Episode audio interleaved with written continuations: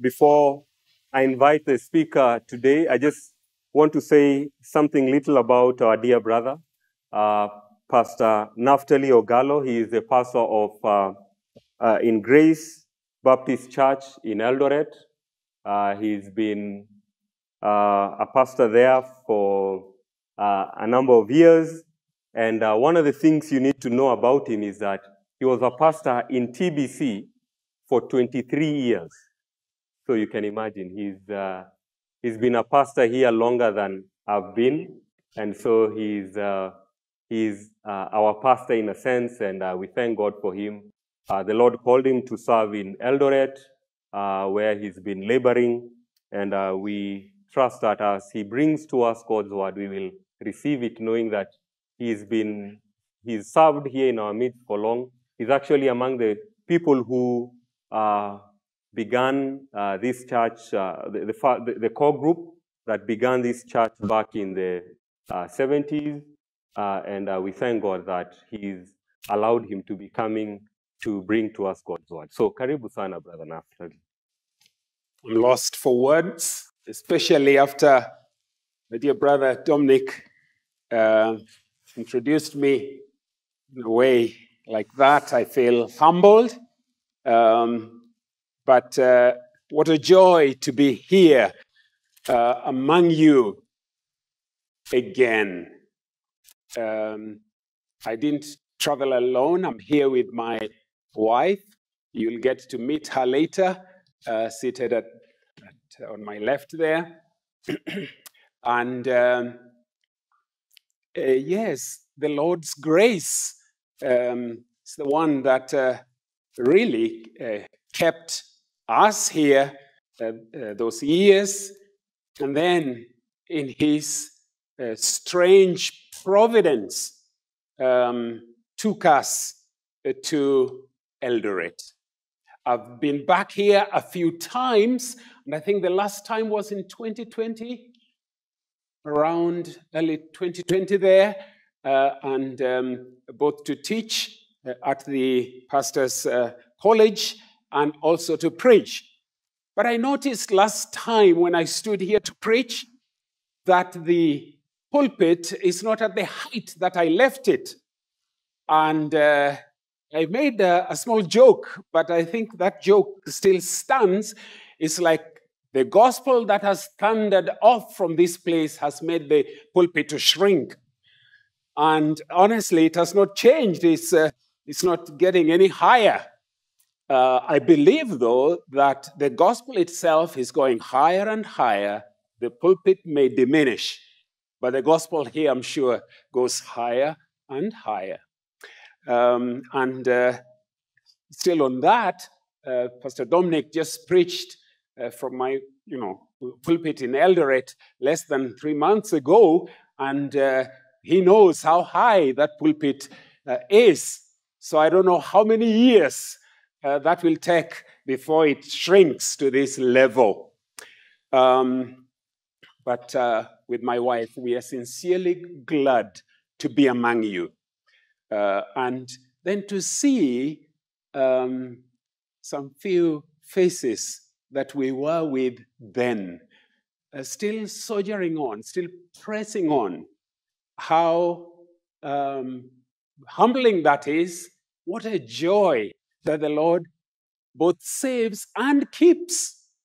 And uh, uh, thank you so much, uh, dear ones, who were we were together then, but you are still here.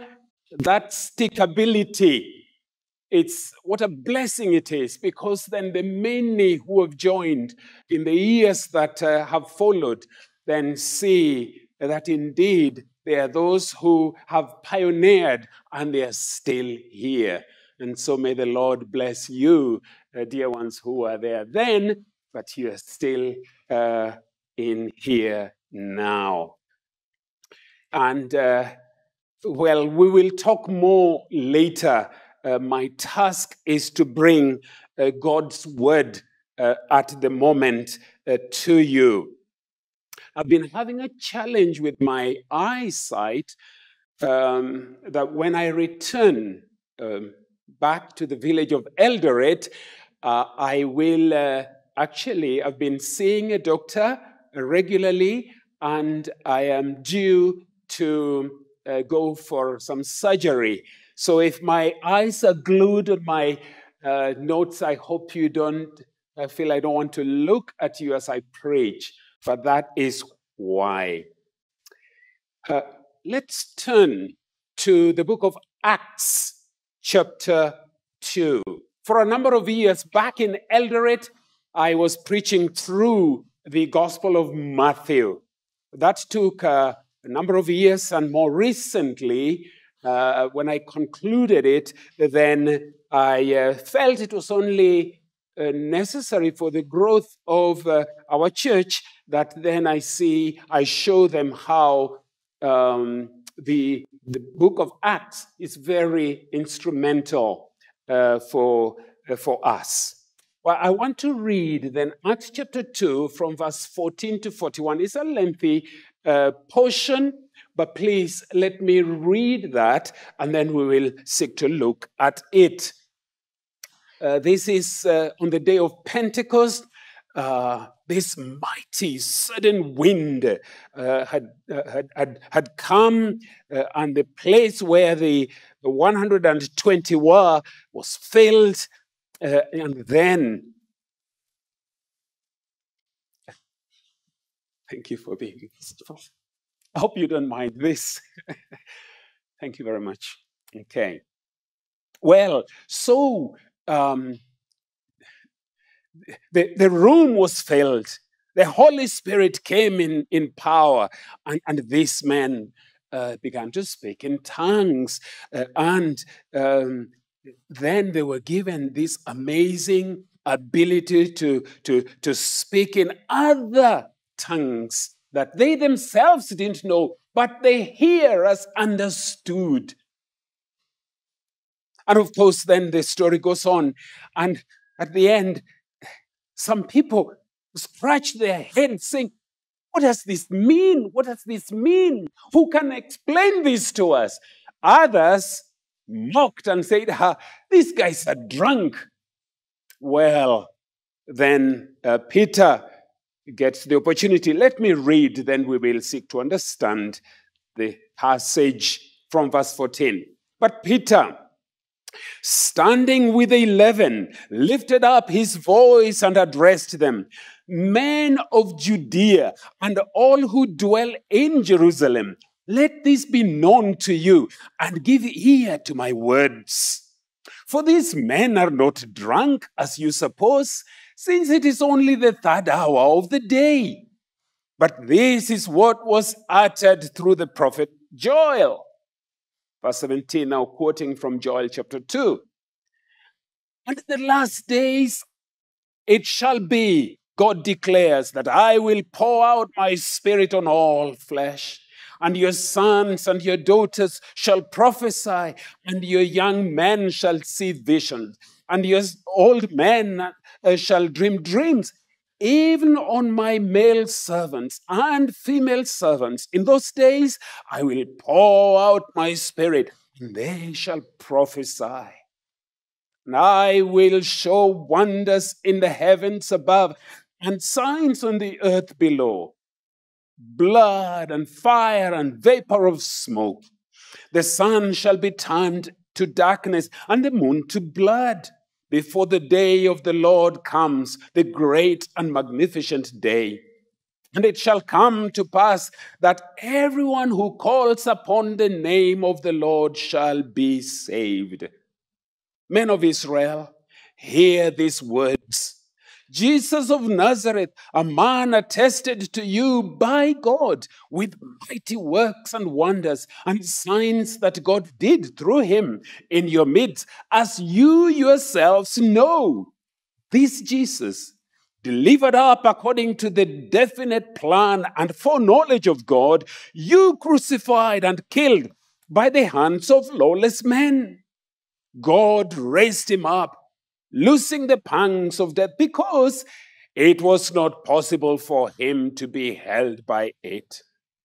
For David says concerning him, quoting now another psalm, I saw the Lord always before me, for the Lord is, my, is at my right hand, that I may not be shaken. Therefore, my heart has, uh, my heart was glad and my tongue rejoiced. My flesh also will dwell in hope, for you will not abandon my soul to Hades, or let your Holy One see corruption. You have made known to me the paths of life. You will make me full of gladness with your presence. Verse 29. Brothers, I may say to you with confidence about the patriarch David that he both died and was buried, and his tomb is with us to this day. Being therefore a prophet, and knowing that God had sworn with an oath to him that he would set one of his descendants on this throne, he foresaw and spoke about the resurrection of the Christ, that he was not abandoned to Hades, nor did his flesh see corruption. This Jesus God raised up, and of that we all are witnesses being therefore exalted at the right hand of God, having received from the Father the promise of the Holy Spirit, he has poured out this that you yourselves are seeing and hearing. For David, another quote, for David did not ascend into the heavens, but he himself says from Psalm 110 the Lord said to my Lord, Sit at my right hand until I make your enemies your footstool. Verse 36. Let all the house of Israel therefore know for certain that God has made him both Lord and Christ, this Jesus whom you crucified. Now, when they heard this, they were cut to the heart and said to Peter and to the rest of the apostles, Brothers, what shall we do? And Peter said to them, Repent and be baptized, every one of you, in the name of Jesus Christ for the forgiveness of your sins, and you will receive the gift of the Holy Spirit. For the promise is for you and for your children, for all who are far off everyone whom the Lord our God calls to himself. And with many other words, he bore witness and continued to exhort them, saying, Save yourself from this crooked generation. So those who received his word were baptized, and there were added that day about 3,000 souls. Now let's seek Lord's face as we come to his word. Dear Lord, thank you for your word. And we pray that you would use me to explain these things, Lord, and to apply them in a way that they will be helpful, and that you will have all the glory when Christ is seen and acknowledged as Lord and Christ. Hear our prayer in Jesus' name. Amen. Well, um, we've read this passage, um, and uh, why this passage? Now, as we saw, uh, the Holy Spirit had come as promised. And, and this actually is proof that Jesus Christ is ruling, is reigning from heaven over all nations. And this, friends, has great impact upon all, actually, upon all. So that, of course, those who believe will be saved, but those who reject, those who remain as enemies of Christ, they have God to deal with. So the fact that Christ now reigns and is at the Father's right hand has an impact upon all. And it was not only then but even here and now. In other words, this passage has an impact upon every one of us, including our two brothers who were baptized here. What we saw surely is that this has had such an impact upon them that they have basically surrendered to the reign of Christ and were baptized. So, this is an urgent message for all of us. But it's also a, a very uh, significant portion of Scripture because this is the first uh, preaching of the apostles. Later, of course, they will preach many, many sermons. Mm. This was the very first one. Remember, 50 days previous, you know, before this particular man who stands here, Peter, was such a coward. He even ran away. He denied his master. But things have so changed or so changed that now he stands fearless and declares the centrality of Christ's resurrection. And so, this surely is an important passage. Well, again, with the constraint of time, and the passage that we read is quite um, sizable, let's see a few things that we draw or we can draw from this passage. I want us to see um, how Peter um, preaches this, and Peter allowed Luke, Dr. Luke, to then record this. And, and it actually it's a, it's a sermon that in the reading, I don't know how many minutes we took, it doesn't take much. But it was such a powerful sermon that it affected so many people. Of course, in verse 40, we are indeed told that uh, this is like a summary. Because there in verse 40 said, and with many other words he bore witness and uh, continued to exhort them. Okay, but what do we see then? The first thing is the explanation of Pentecost. This great phenomena needed to be explained. Uh, left like it was, one group scratched their heads and say, We need explanation. What does this mean? The other group took it negatively and say, These guys are just drunk. Explanation is needed. And so Peter introduces the Messiah by um, correcting these people's error.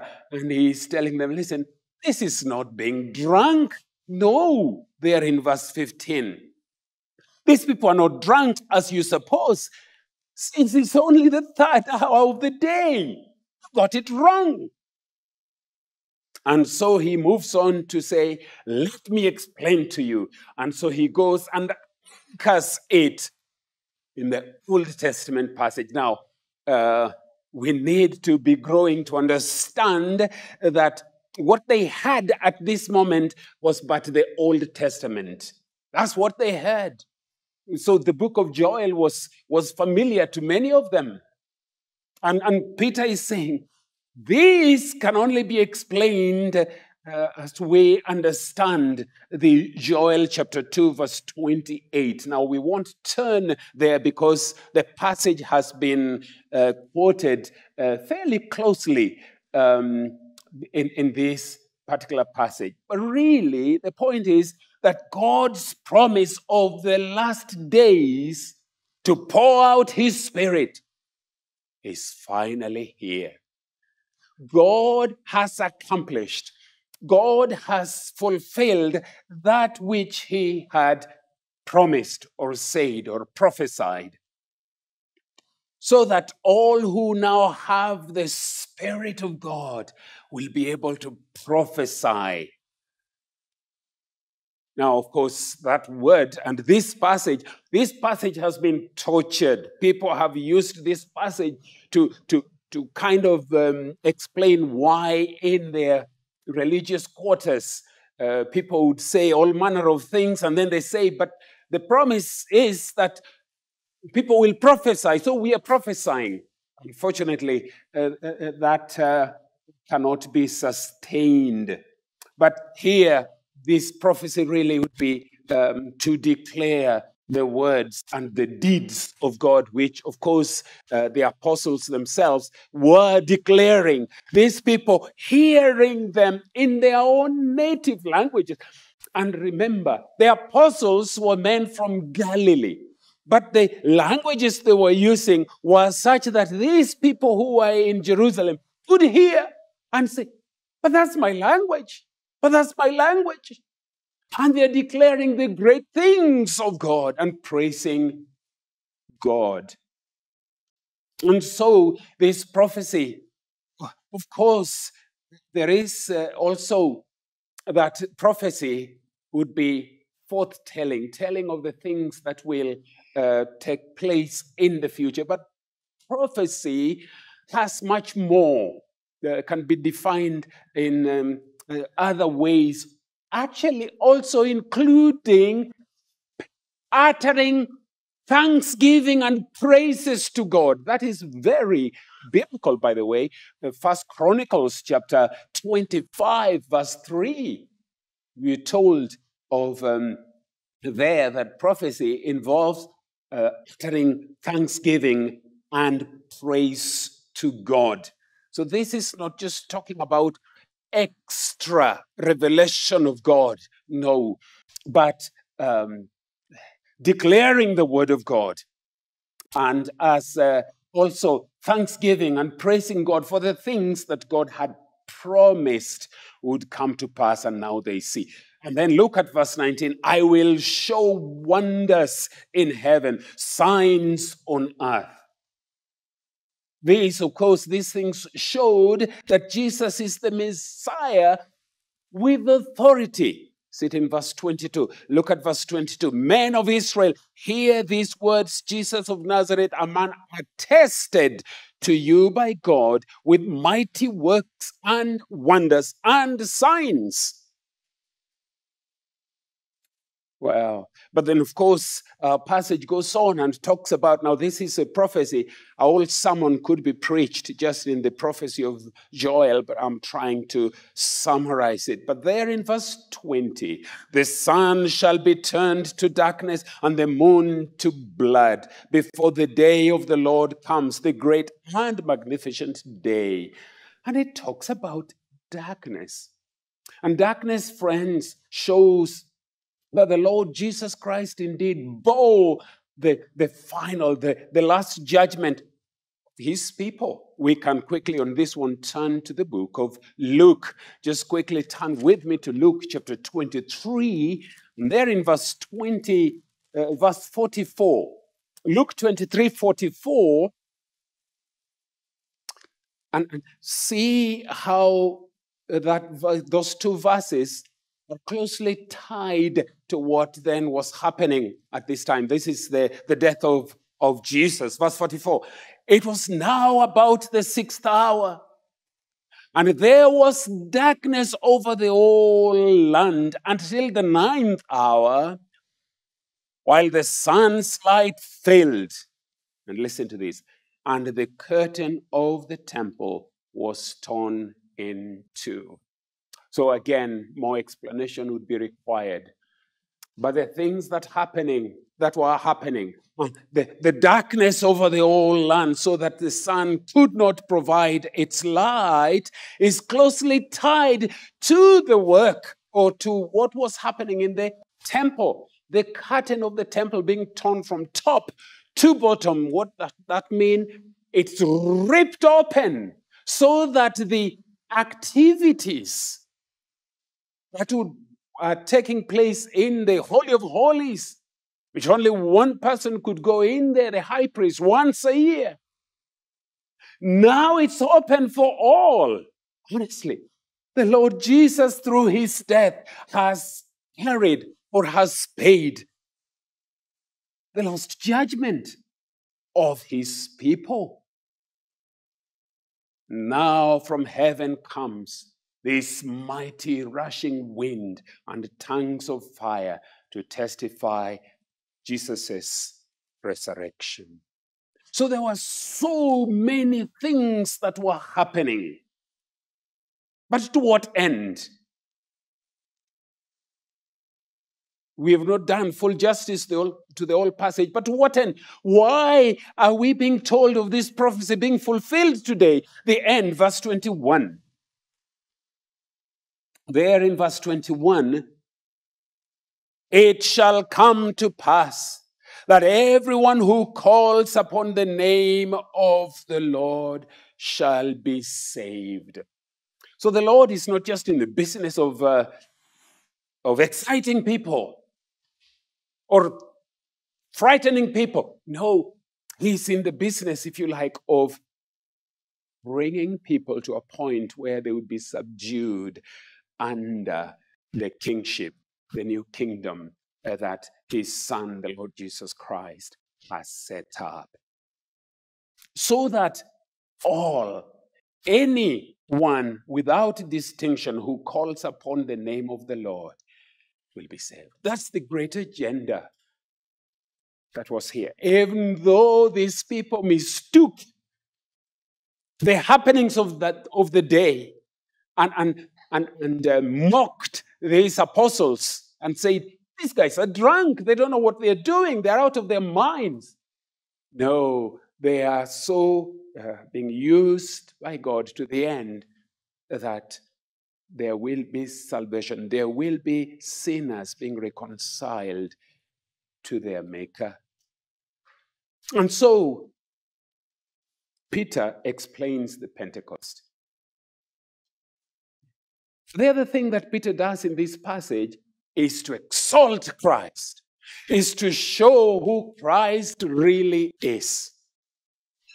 And that we see in verses 22 down to 36. We ask the question who is the Messiah? Now, such a question in the, in the ears of, um, of the Jews or of Israelites. Now, that, that, that's a powerful question a relevant question. So, who is this Messiah? Then you see there, verses um, 22, we are introduced to the one uh, Peter wants to exalt. He tells us in verse 22 Men of Israel, hear these words Jesus of Nazareth, a man attested to you by God with mighty works and wonders and signs that God did through him in your midst, as you yourselves know. In other words, God provided uh, or showed ever so clearly who this Messiah is. And he is a human being, he is one who lived in the streets of Jerusalem with them, a man called Jesus. But let's look at it more closely. His life. Verse 22, we have read, but there we see something about his life that mighty works and wonders and signs God brought through him to demonstrate, to show beyond beyond doubt that indeed this is the anointed one of God. And, and the end of that verse is, uh, is fairly strong. Look at that. Uh, the end of verse 23 as you yourselves know these things were not done in some corner somewhere in the dark where people could not see no you yourselves know Look again, let's turn to Luke uh, chapter 24 and uh, see how Luke had earlier captured this. Luke chapter 24, and there in verse 19, we find this.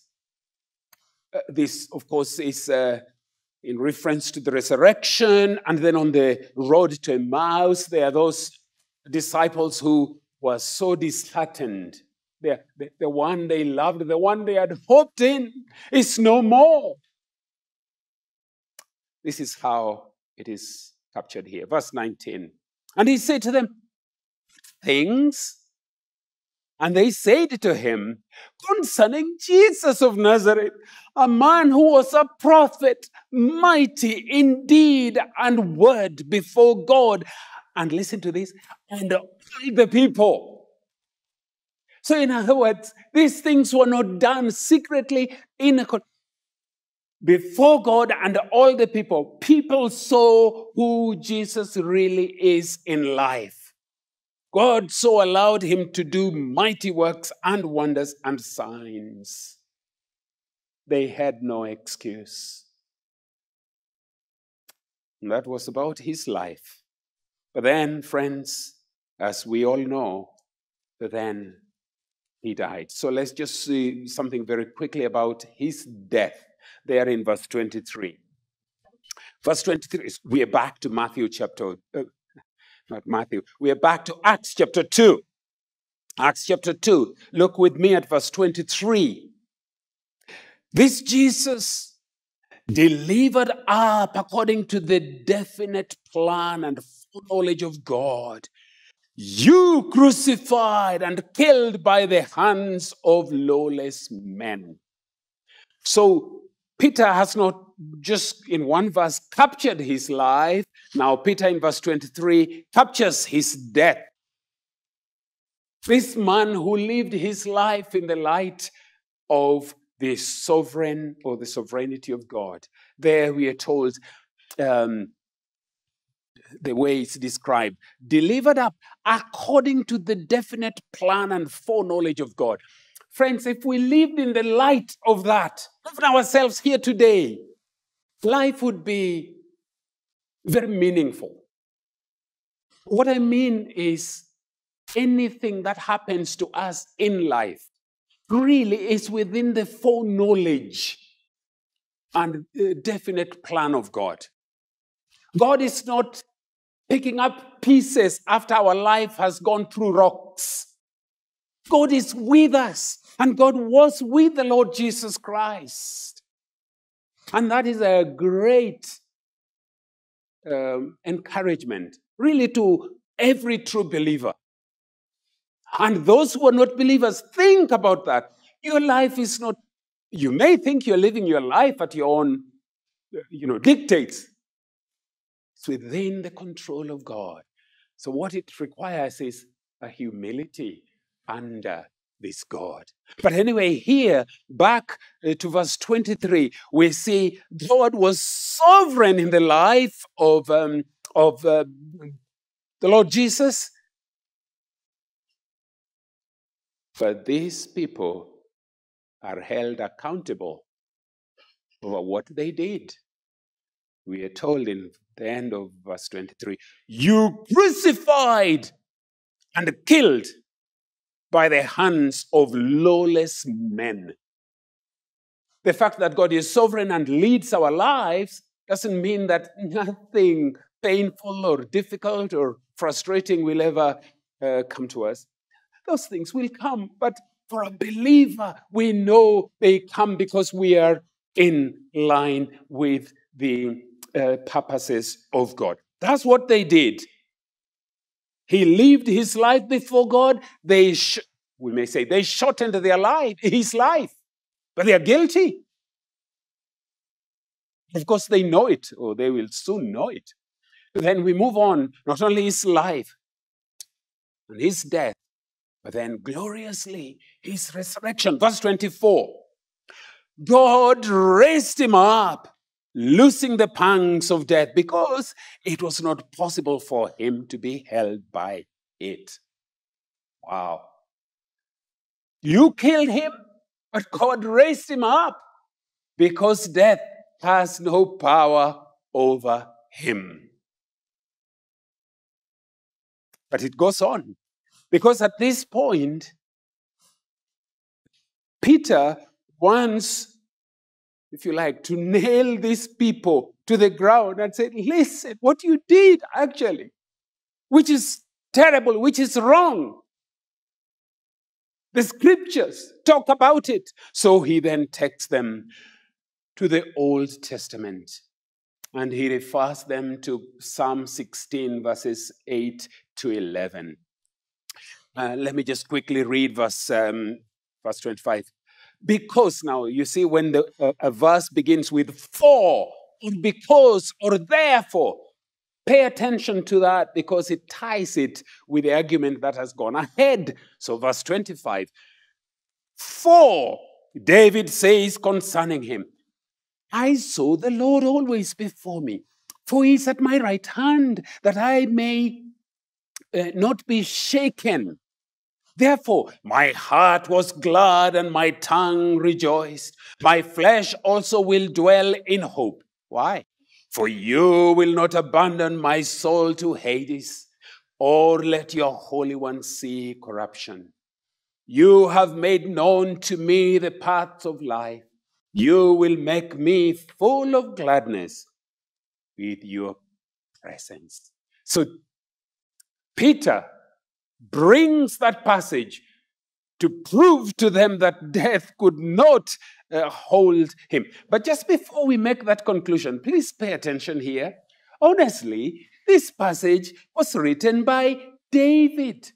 David, of course, is the one there who talks about gladness, rejoicing, and hope. Why? Because the Father won't let death reign. But now, we are going to see in a moment where he says, but now let's, let's get it right. Let's get it right. Actually, David died. David was buried. His grave is still here with us. So, what was David doing? How could it be he talked like that and yet his grave is still here with us? You see, he goes on to show us that David, being a prophet, David was used of God to speak of the things that would happen later. But you see, the fulfillment of this, even as we see it, was way above the experience of David. David, we are told, saw corruption. And yet, this passage that Peter is, is bringing up talks of one who cannot see and did not see corruption. Friends, David, because he was a prophet, spoke of one of his descendants who will reign forever, who death will not uh, be a threat to whatsoever. David, we are told in this passage, spoke of the resurrection of the Lord Jesus Christ. Look at verse 33. Being therefore exalted to the right hand. Okay, I wanted no from verse 31. He foresaw and spoke about the resurrection of Christ, that he was not abandoned to Hades, nor did his flesh see corruption. Ah, friends, that is um, a great encouragement to anyone and everyone who is seeing and analyzing this Lord Jesus. Death could not have power over him.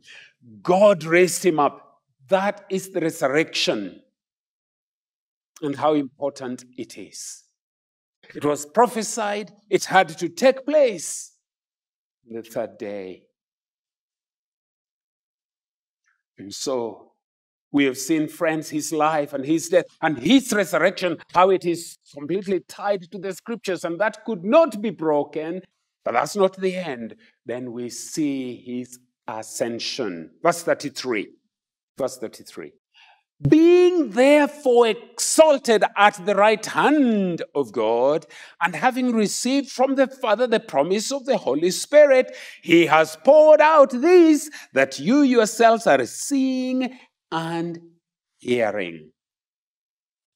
So, friends, he once again shows them if you people choose to think that is, these are guys who are drunk early in the morning, you are wrong. This is what God Himself had promised would take place upon His Son. And so, uh, what then He does here again is to take us back to the Old Testament so please, when we read the New Testament, let's read with an eye onto the Old Testament. Because here alone, just in this chapter 2 of, of some uh, of Acts, we see these three powerful passages. So now uh, he takes us uh, back to the Old Testament, and there in chapter 110, verse 1, this is quoted there in verse 34 now of Acts chapter 2, verse 34. For David did not ascend into the heavens, but he himself says, The Lord said to my Lord, Sit at my right hand until I make your enemies your footstool. Peter is saying that even the ascension of the Lord Jesus Christ, dear friends, is anchored in the scriptures is anchored in the scriptures. This particular psalm, if you have time later, take note, this particular psalm, Psalm 110, verse 1, in fact, is quoted so many times. Someone says almost more than other passages in scripture. I didn't uh, analyze that, but take note of that, Psalm 110, and pay attention to it because it's a great psalm. It's a very messianic uh, some indeed. The Father, God the Father, the Father calls the Son God and saying, You wait, you, you, you sit at my feet, you wait and see how I will deal and defeat all your enemies. Just to say, it is a loss to fight against God there is anything in your life that you know God is saying this, but you either feel the price is too high or you still want to dilly dally, hoping that God's plans may change. As often some people say, I'm, I'm waiting for God to give me peace over this. When clearly God is telling you to do something, to go or to trust in the Lord Jesus Christ. It is, uh, don't fight against God. Why?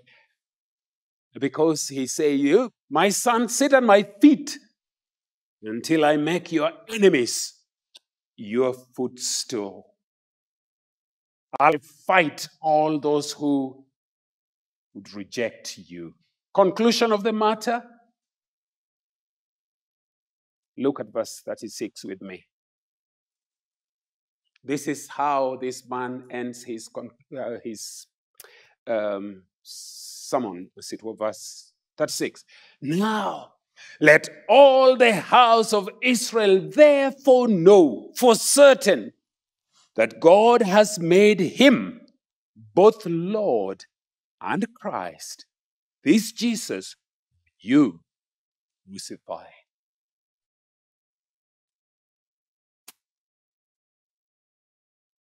And, and just the way um, Peter introduces his, that final sentence is amazing. Let all the house of Israel know for certain. He now brings all that he's been saying to bear upon everyone. Upon everyone. No one is exempt. And he says, Take it or leave it. This is the truth. You have to have dealings with it, or really with him. You killed the Messiah, but God raised him. That's really what he's telling them. God raised him. He's ascended. He's at the right hand of God, the throne of God. And he's now declared Lord. That's the conclusion of how Peter exalted Christ.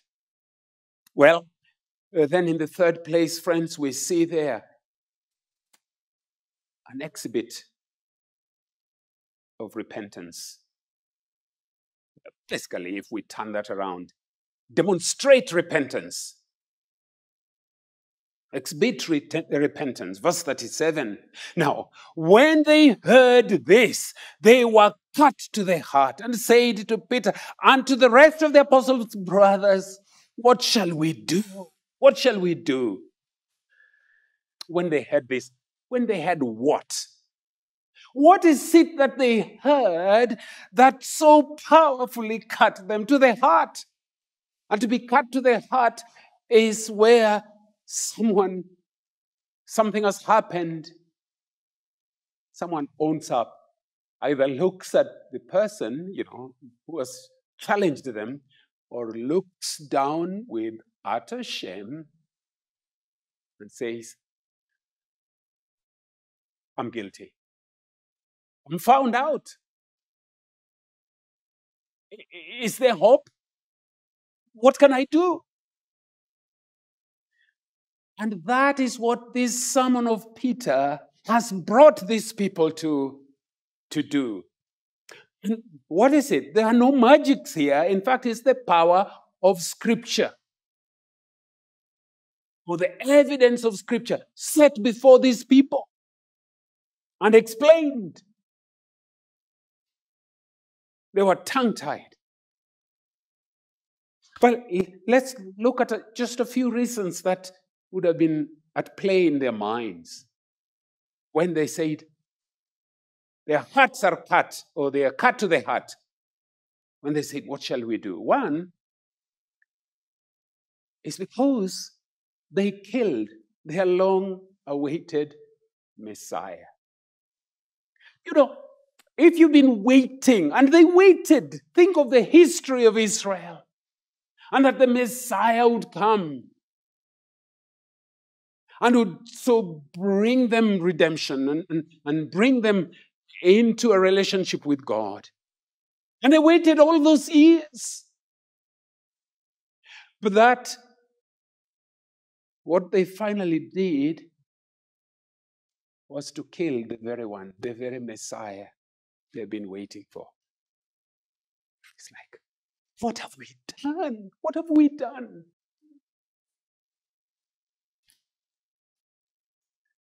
And, and Paul does not spare them. Look at verse 23. This Jesus, delivered up according to the definite plan and foreknowledge of God, you crucified and killed by the hands of your lawless men. And that, that goes deep. That hurts. It is also implied in verse 32 this Jesus, God raised up. Well, God raised him up because you killed him. Verse 36 P.S. Let all the house of Israel therefore know for certain God has made him both Lord and Christ, this Jesus whom you crucified. And when they analyzed those things, it came like a brick of tons over them. No wonder they were cut to the heart. Not only that, before they are, they are wreathing deeply in guilt. You've not only killed him, but it's like, we've done it, we've done it. So they, they see their guilt. Not only that, if only that, dear friends, now the fear of the wrath of God is upon them. The anger of God hangs now upon them. Why do I say that? When, when Peter quotes to prove that the Lord Jesus Christ indeed is risen and is at the right hand of God, you know what Peter does? He quotes Psalm 110 and look at verse 35 of our passage, Acts 2. It's like, my son, you sit at my feet. See how I'm going to deal with these people. Verse 35. Until I make your enemies your footstool. I'm, I'm, I'm going to finish your enemies. And that thought of the wrath of God weighs on them. But you see, it doesn't stop there, friends. It doesn't stop there. Because this one who is going to judge them is alive. He's alive. He's risen. They put him to death, but he's risen, ascended. So it's a terrible day to sit there and, and, and, and listen to this sermon. The judge is alive. Finally, as though that's not heavy enough on them, finally, they can do nothing about it. They can do nothing about it. By themselves, they cannot change their situation. They've killed their Messiah.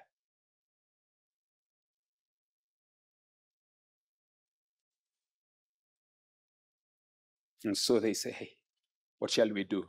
What shall we do? What shall we do?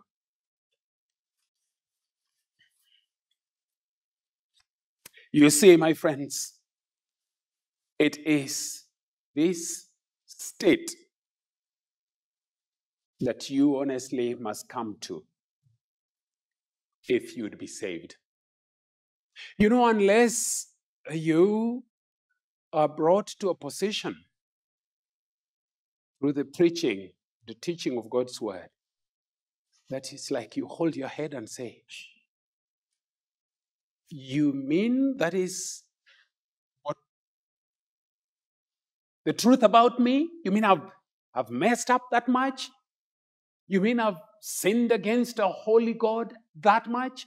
You mean He has every right to crush me? and by myself I can do nothing. Friends, have you come to that kind of a position? This first sermon brought the hearers to that position. They came to see and feel the pain of their own sin. And it has never changed over the centuries. You see, this is the work of the Holy Spirit. Always fast, He brings the sinner to see the horror of his sins. Before then Christ becomes glorious, sinner must see that they are so messed up. God is right to crush them. I fear where there is lack of proper teaching, people almost think they can bargain with God. Okay, God, I mean, I'm not so bad, but let me just be nice. Let me begin to go to that church. They take your word seriously, but let me let me be consistent. Then I think I'll I'll be saved. No. You must come to a point where you see your utter sinfulness and the right that God, if He should crush you, then He's only fulfilling His word until I make your enemies your footstool. In the fourth place, there's an expression here of amazing grace. There in verses 38 to 40, when they ask, Is there any hope? Is there any hope? Verse 38. And Peter said to them, Repent and be baptized, every one of you, in the name of Jesus Christ for the forgiveness of your sins. Repent and be baptized. That is your hope. You see, repentance is a change of mind and heart. It's a, it's a turning now towards God. You, you are going your way. You thought you knew it all. You wanted you, the pleasures of this world. But it reaches a time in your life when you say. From what I have heard, I have been going wrong. I must make an about turn. And so turn to God. And you turn to God from sin, from evil. Because when you're going your own way, you may think you're a nice person. Don't harm anyone, just doing your own things. No, that's evil. True goodness is only in relationship to God. And this includes strictly faith in the Lord Jesus Christ. This one who these people put to death and said, We're done with him. They even hired some guards to make sure that the disciples don't steal the body. They were so anti Christ. But he rose again, and now they're being told, You put him to death, Christ raised him. And you, there's nothing you can do about it unless he himself does what is necessary. So, friends, here we see surely, again, like First Thessalonians chapter 1, verse 9, First Thessalonians 1, verse 9 and 10. Peter uh, Paul there, Paul tells the Thessalonians uh, about the turning from their own way to God and now to wait for the Lord Jesus Christ. But you see here, when Peter is telling them, repent and believe in the, in the name of the Lord Jesus Christ, Peter says, listen, God is ready. And God promises, not only you, but others also. And so, this is a, a great, joyous, glorious, gracious promise here. I read verse 38 again. Peter said to, them, Repent and be baptized, every one of you, in the name of Jesus for the forgiveness of your sins, and you will receive the gift of the Holy Spirit.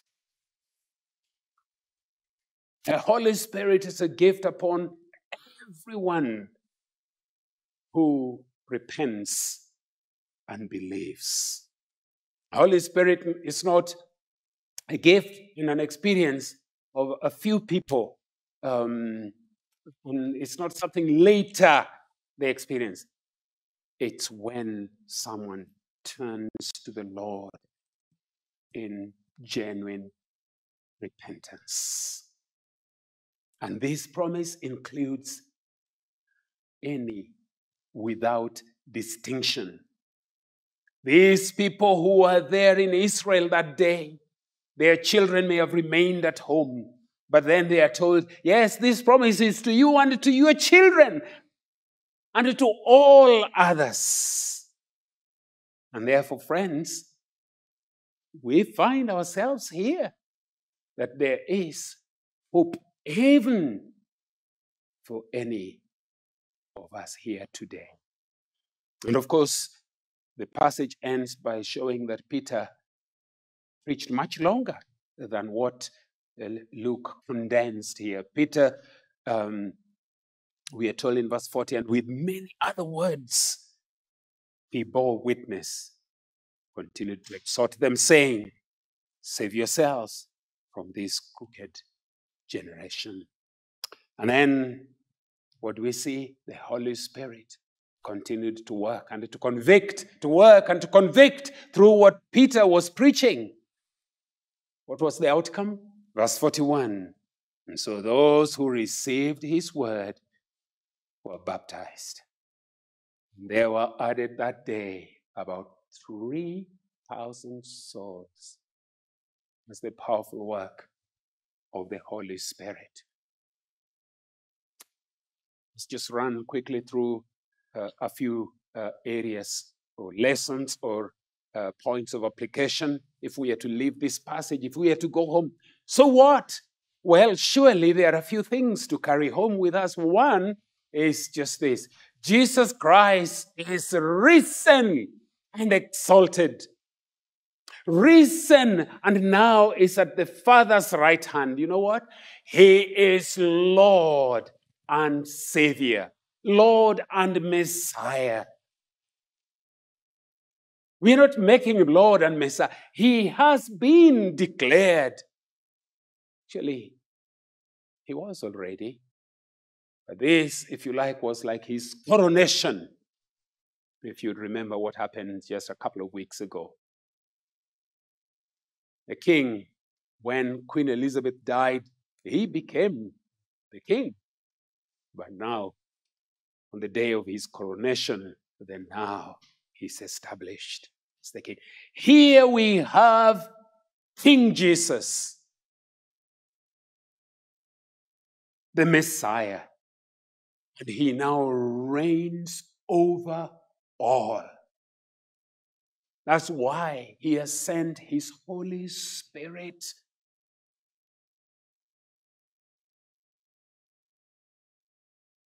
Friends, have you submitted to this? It's the question, one question I want to leave with you. Have you submitted uh, yourself to this king under his kingship, under his rule? Have you?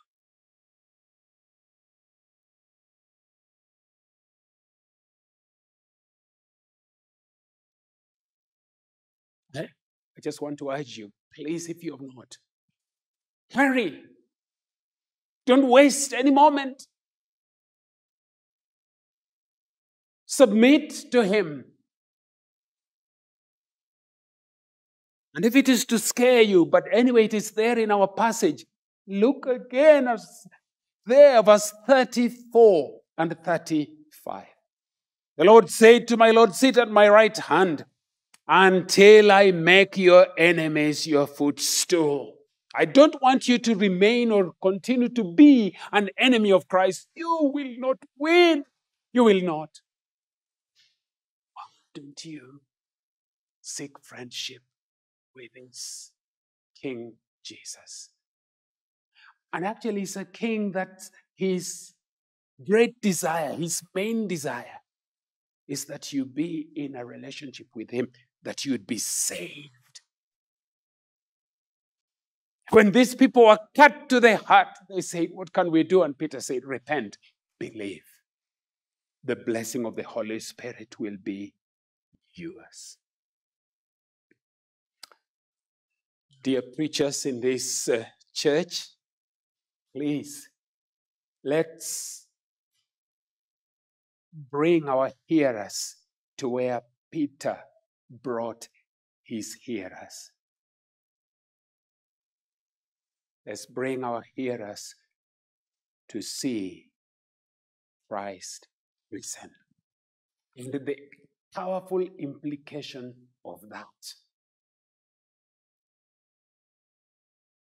We are not motivational preachers.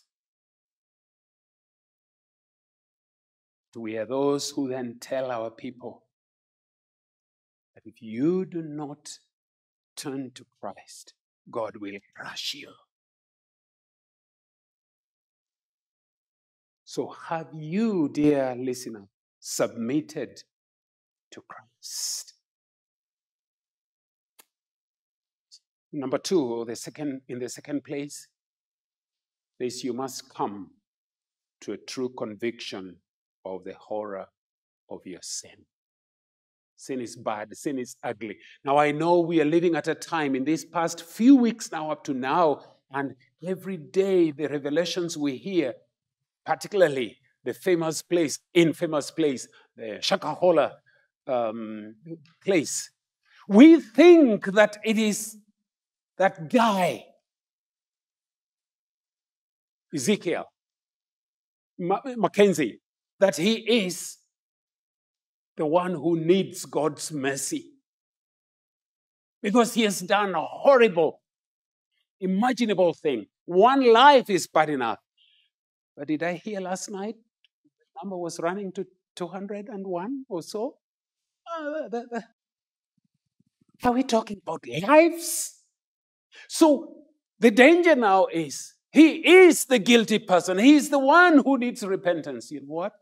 Sitting here today, each one of us, We are guilty before God.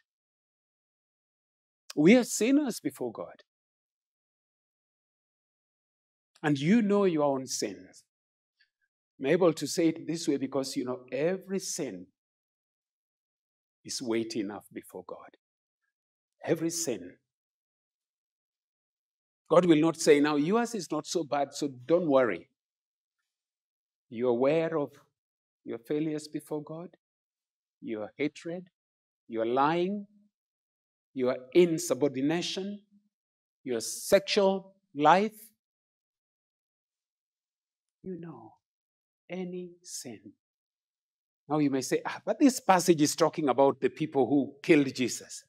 If you would have been there, you'd have said, crucify him, crucify him. But you know what? The offer of this amazing gospel is to us here too. So do not delay. Do not delay.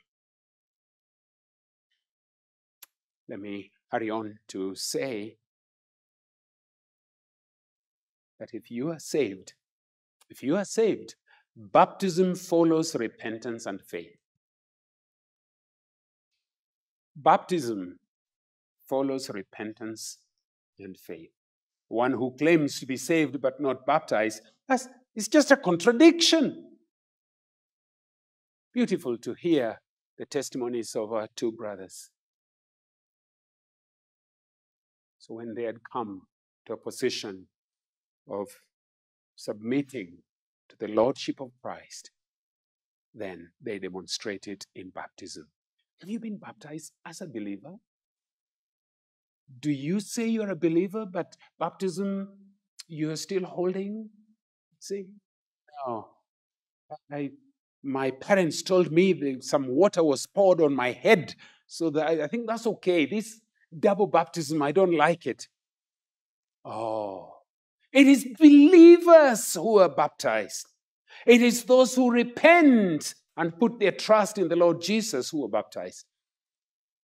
Don't delay. Be obedient to the Lord. And of course, that is closely tied with this that uh, there's no secret believer. There's no secret believer. Surely this passage ends now I know beautifully it enters in verse 40, verses 42 to 47 and now describes this, this church. But it ends by showing us that there's no secret believer. You need to identify with God saved people immediately. These 3,000 were added to what? To the 120 who were there. Are you added to the lot of God's people, like the two have been added today? You need, you need. Well, this passage, friends, uh, has so much to offer all of us. But I say again, you either surrender when you come to see the horror of your own sinfulness before this holy God, who, even though we put Christ to death. God raised him up. God ascended him into glory. And God says, I'll deal with those who still reject. This is an offer to everyone who would look to the Lord. They would be forgiven their sins and be saved. If not, honestly, then you have the Almighty God to face in judgment. And remember, the judge is alive. He's risen, he's alive. May the Lord bless his word. Let's pray. Oh Lord, our God, thank you that Christ is alive. But as true as it is that he will deal with all his enemies and Trash them. There is an, an amazing offer of grace to those who will repent and believe. I do pray for these dear ones who have listened that you'd work, Lord, what only you can do. The Holy Spirit will show each one the areas of sin and would pose them to say, Have mercy. I repent. I believe. And those who have not been baptized may seek baptism like our two brothers. Lord, hear our prayer. These things we pray in Jesus' name. Amen.